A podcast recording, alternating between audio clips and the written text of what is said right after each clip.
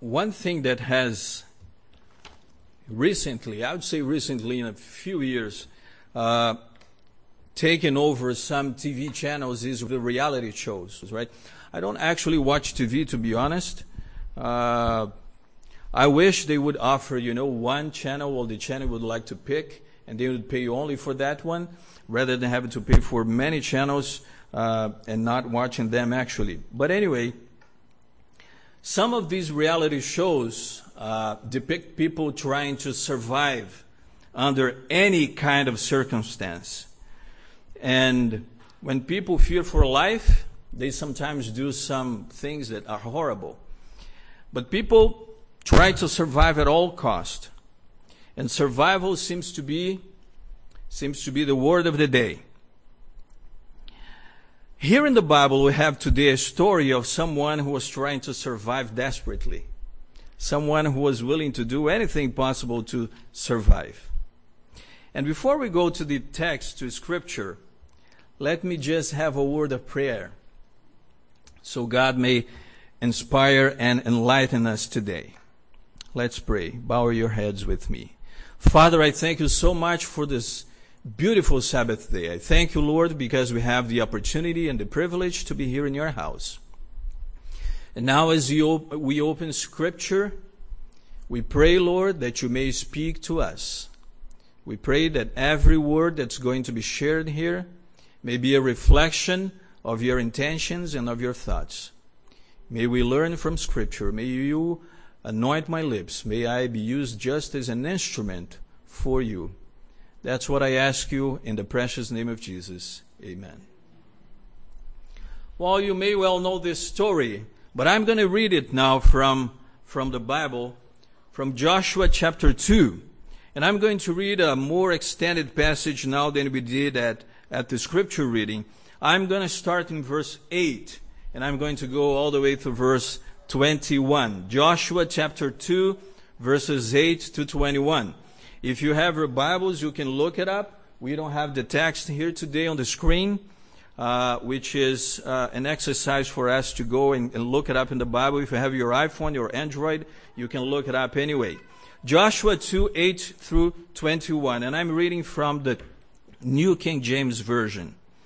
Now before they lay down, she came up to them on the roof and said to the men, I know that the Lord has given you the land, that the terror of you has fallen on us, and that all the inhabitants of the land are faint hearted because of you. For we have heard how the Lord dried up the water of the Red Sea for you when you came out of Egypt, and what you did to the two kings of the Amorites who were on the other side of the Jordan, Sihon and Og whom you utterly destroyed. And as soon as we heard those things, our hearts melted. Neither did there remain any more courage in anyone because of you.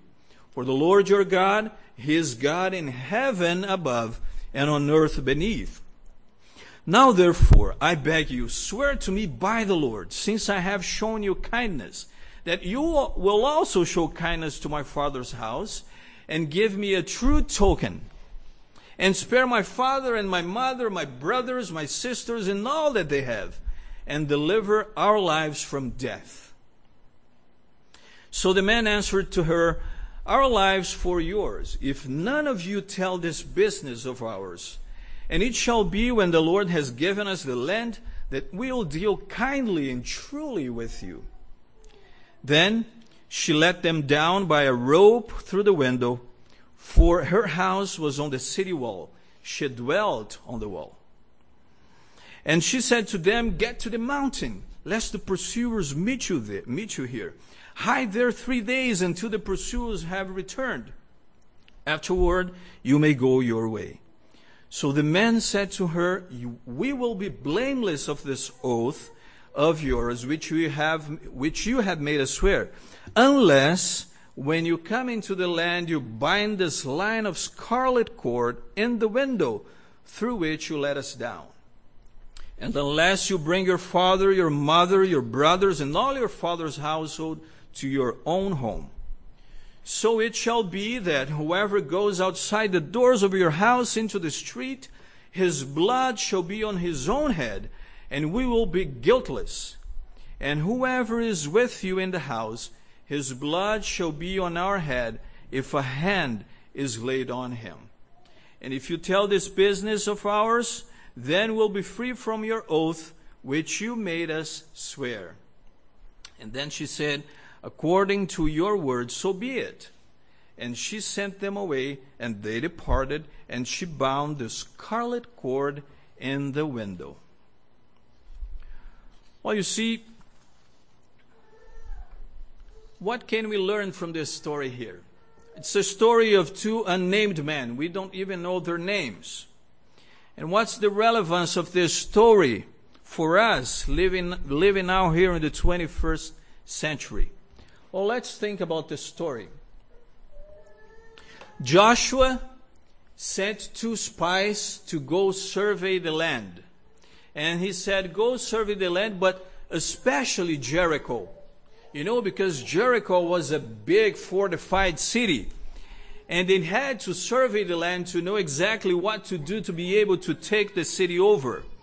So Joshua sent those two spies. Those two spies went out, they crossed the Jordan, and went into the promised land to take a look at Jericho, at the city of Jericho. Someone the other day asked me, Oh, how come the Lord opened the Red Sea and the Lord opened the Jordan River for the people of Israel to cross? But we hear about people crossing the Jordan without the Lord necessarily opened, opening the river. Well, there were, there were sections of the river that you would be able to cross. But if you were willing to bring a whole nation across the sea, across the, the river, with children and with with old people, elderly people, you'd have to have something uh, magnificent, something bigger than that. So God would open the river. But at this point, those two spies went by themselves and, and went to the city of Jericho. And they entered the gates of the city. And they probably tried to disguise themselves so as not to be recognized as strangers to that people. We don't know exactly what time they made it into the gates of the city, but it was before dusk because we read that later they were going to shut the, the gates of the city at night. So they went there probably sometime during the day or during the afternoon trying to take a look at the city. But they needed a place to stay at night, right? And this, eh, they find, they find a place to stay in this lady's house. Her name was Rahab. And the Bible says that she lived on the wall of the city. You know, some scholars says that, say that the walls of the city must have been between 6 and 14 feet wide. And that's not really wide enough for you to build a house there, but that's where she lived. And that's where she had people come and stay at her place when they needed so. So those two spies found place, a place to stay, to stay over right there in that house. And they thought, well, we are fortunate enough to get through the gates of the city not being recognized and finding a place to stay overnight. Well, so they thought, because the king heard about it. Someone came up to the king and said, We have spies coming from the people of Israel to take a look at the city, so you better be prepared. So the king wanted, wanted to ascertain about that, and he sent, he sent men to the house of the lady. And those men came there and knocked on the door, and the lady knew what was going to about to, to happen, what was about to happen. So she hurried back and told the two spies, You gotta go and you gotta hide on the roof. And I think I had a picture here of what the roof would more or less look like. So they were right there on the roof where she had some stalks of flax.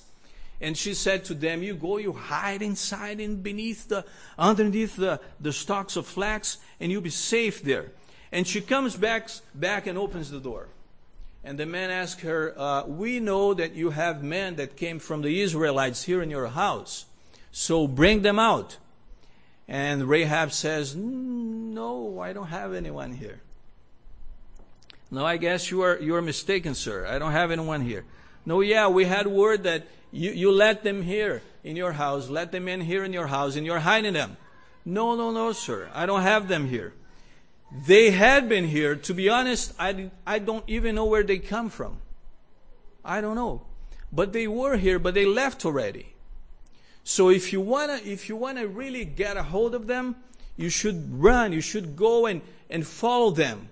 You should go out of the city and follow them on the way back to the Jordan because they're not here. They're no longer here. So the men trusted her and they left. They left her house and they left the city looking for those spies. You know, she was a smart lady. She used some strategy here because she was not telling the whole truth.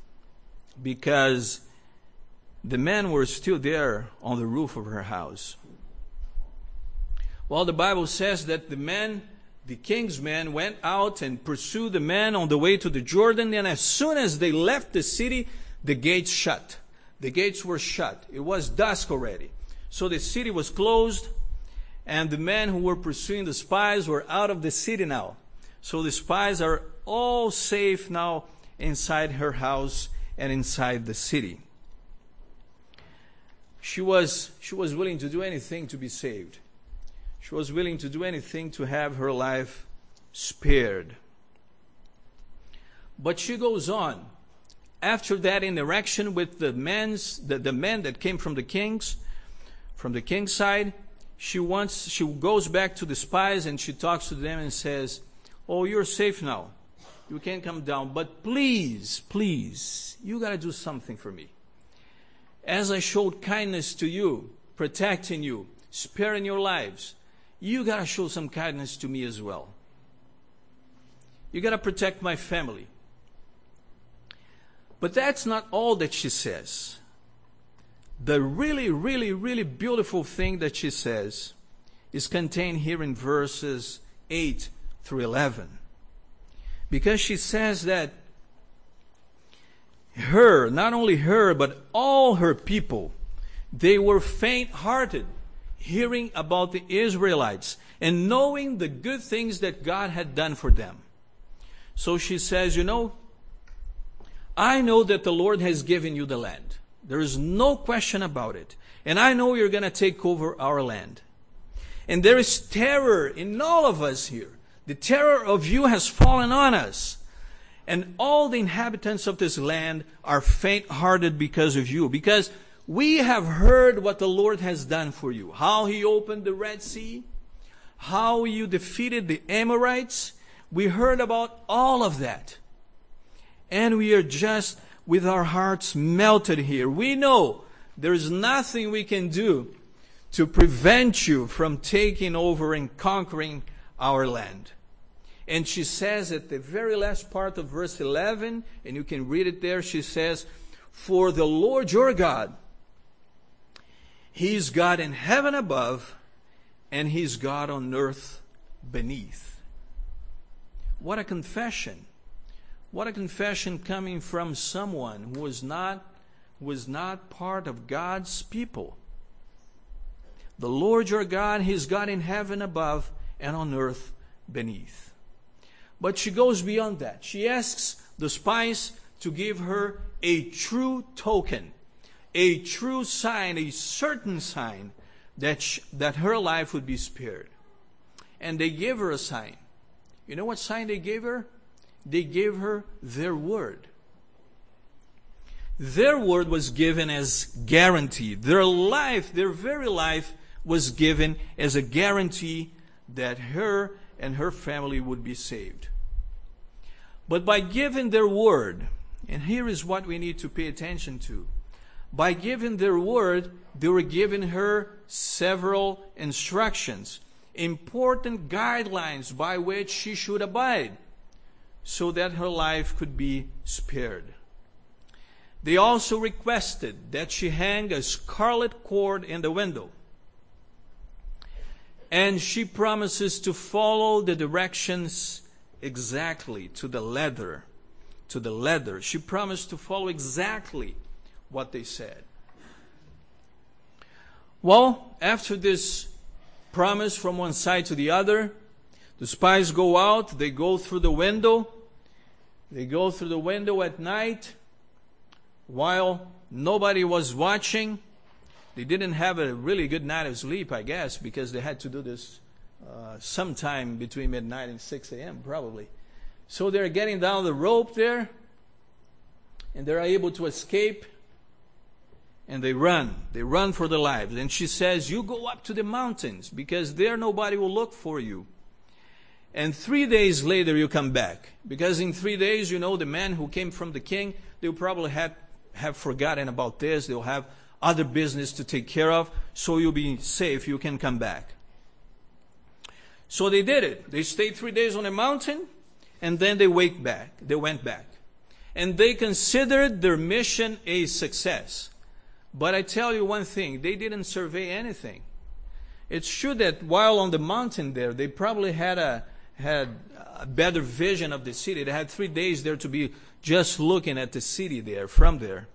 But they didn't really walk around. They didn't really see how people would act and everything. They didn't see any of that.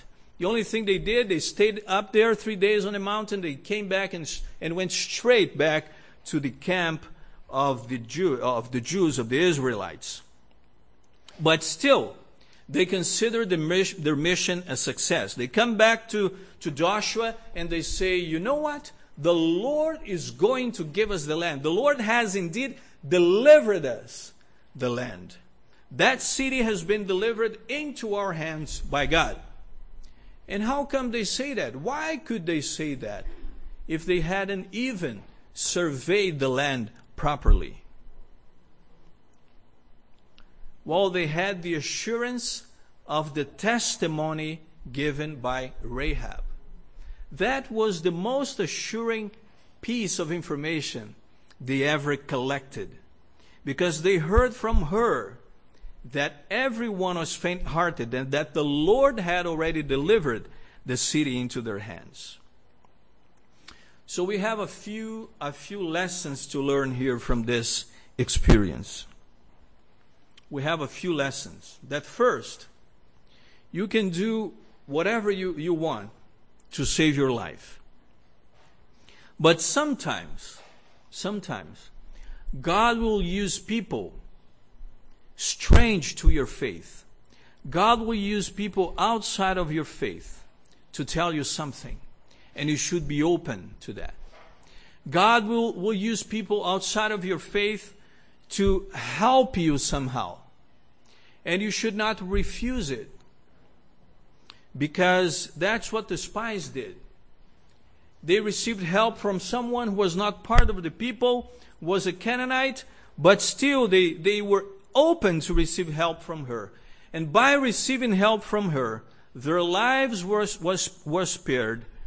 And they also knew, they also received the information that God was going to deliver the city into their hands. There's something we also need to learn here that, like we studied today at Sabbath school, we are the salt of the earth. So we are supposed to mingle with people. There is no, no meaning in salt being preserved by itself in the cupboard and not getting in contact with the food. So everything that salt comes in contact with, it will make a difference. So we are supposed to mingle with people.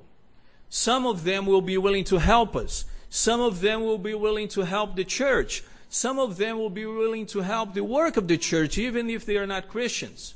And we should not refuse that.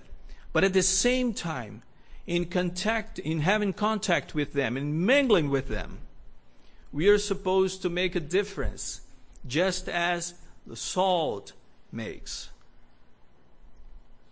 Rahab used all the strategy he, she could come up with to preserve her own life and the life of her family. But that would be good to preserve her physical life.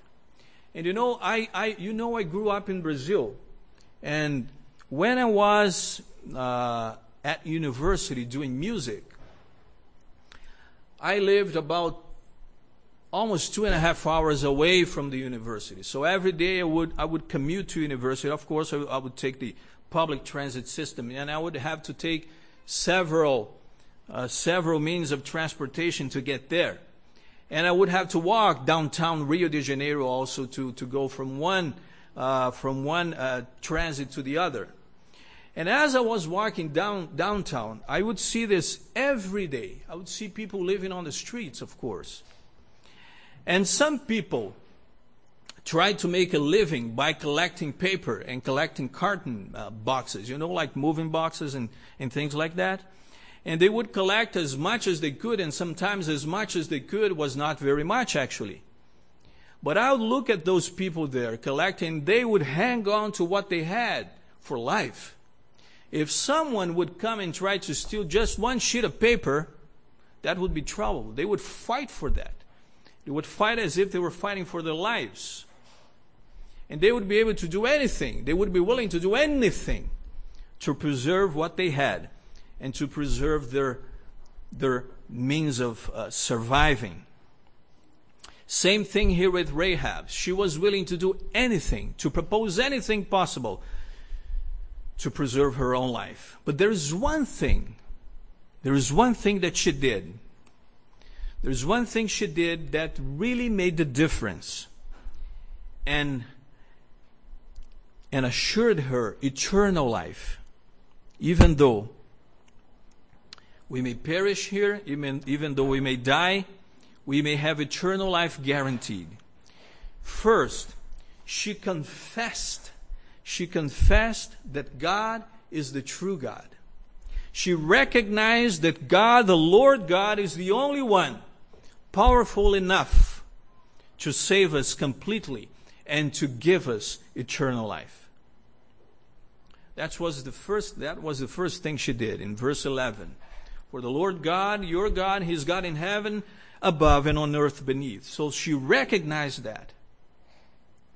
She also, she also asked for a true token, a sign of truth, a sure sign. And the spies gave her, her uh, their word but they also said, you have to put a scarlet cord right there on the window. And that's the sign that you were, you were believing our word. That's the sign that you trust us. And she did it.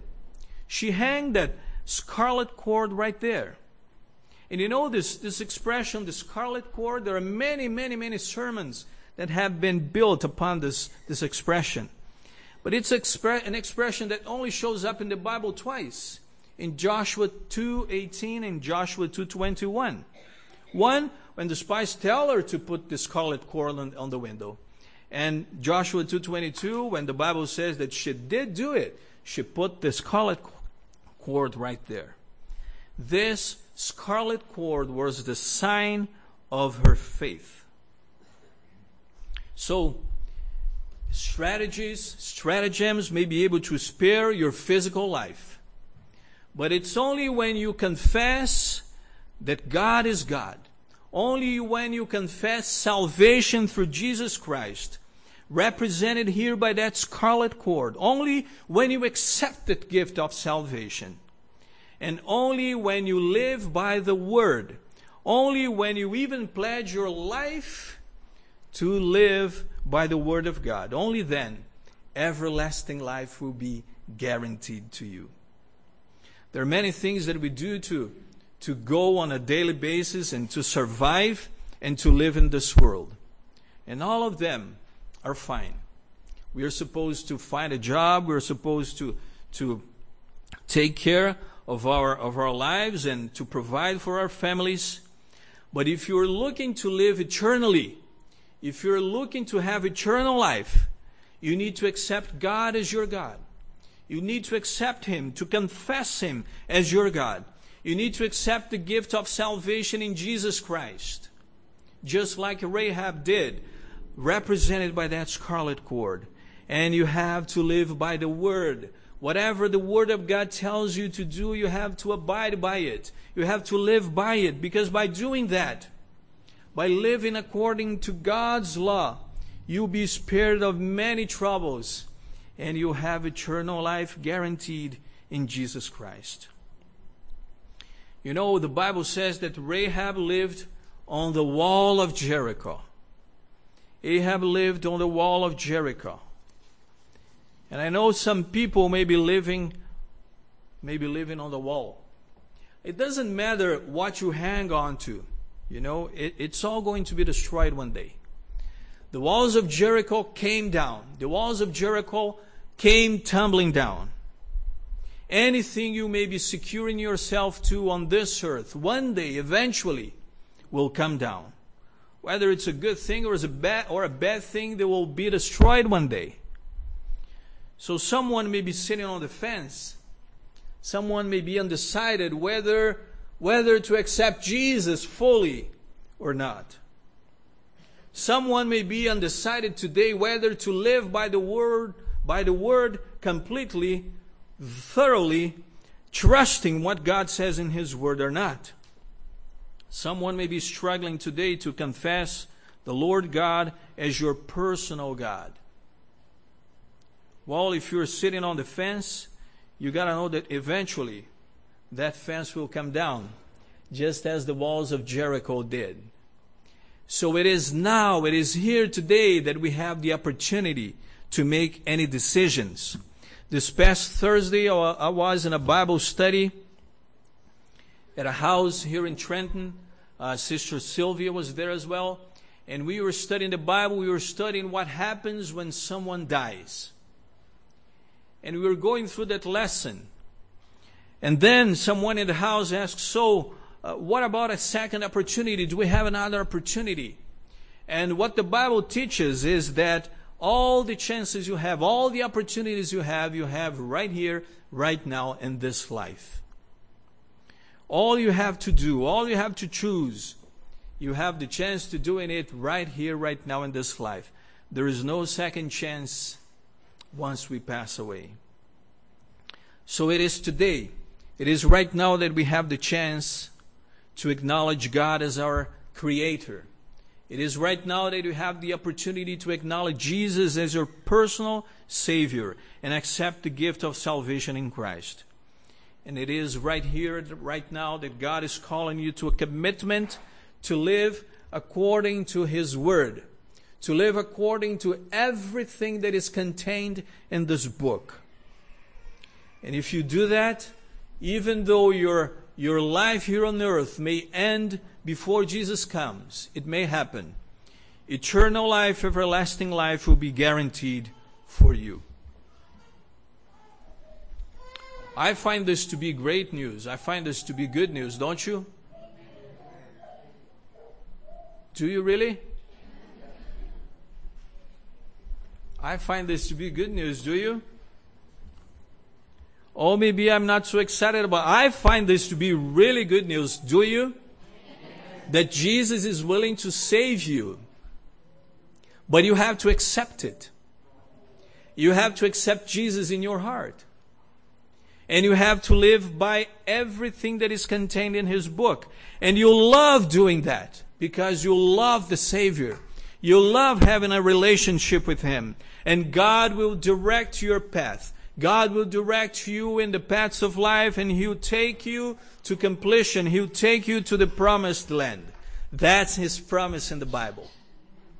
I pray that God may help you today. Whatever you're struggling in life. And earlier today, when you, when you came in, uh, we had a letter that was given out to you. How many received that letter talking about uh, 50 days of prayer? Not many of you. Or maybe you're shy. Or maybe you're hungry. You don't have the strength anymore to raise your hands. So, I hope most of you received. We had 30 copies of those uh, letters, so we, we, we gave one per family. And you know, I don't know what you're struggling with. I don't know if you're struggling with some issues in your family. I don't know if you're struggling with uh, some issues in the Bible, in your personal walk with God. But I know one thing that God, that God can, can reveal all of that to you. And I'm sure that God can give you a response. If there is a response needed, we can find it in the Bible. And I believe that prayer can, can remove mountains, even literally. But prayer can remove all kinds of mountains in your life, all kinds of problems, all kind of chal- kinds of challenges you have. So I'm inviting you to join us beginning August 15. August 15th all the way through October 3. And we'll give you instructions. You'll receive a, a, a devotional for those 50 days. And we'll be uniting in prayer. There is so much to do here in our community. There is so much to do across the world. God is calling you for a special work with Him. But we need to be united. We need to be grounded in God's Word. We need to be united in prayer so we can move forward together. So I invite you to prepare for that, to pray for that. And if you have any questions, if the Lord is calling you, but you're still struggling with something, don't struggle anymore. Because all the, all the opportunities you have, all the chances you have are being given right here and right now. May the Lord bless you. May the Lord strengthen you and give you the courage you need to stand for Him. Amen. That's my prayer.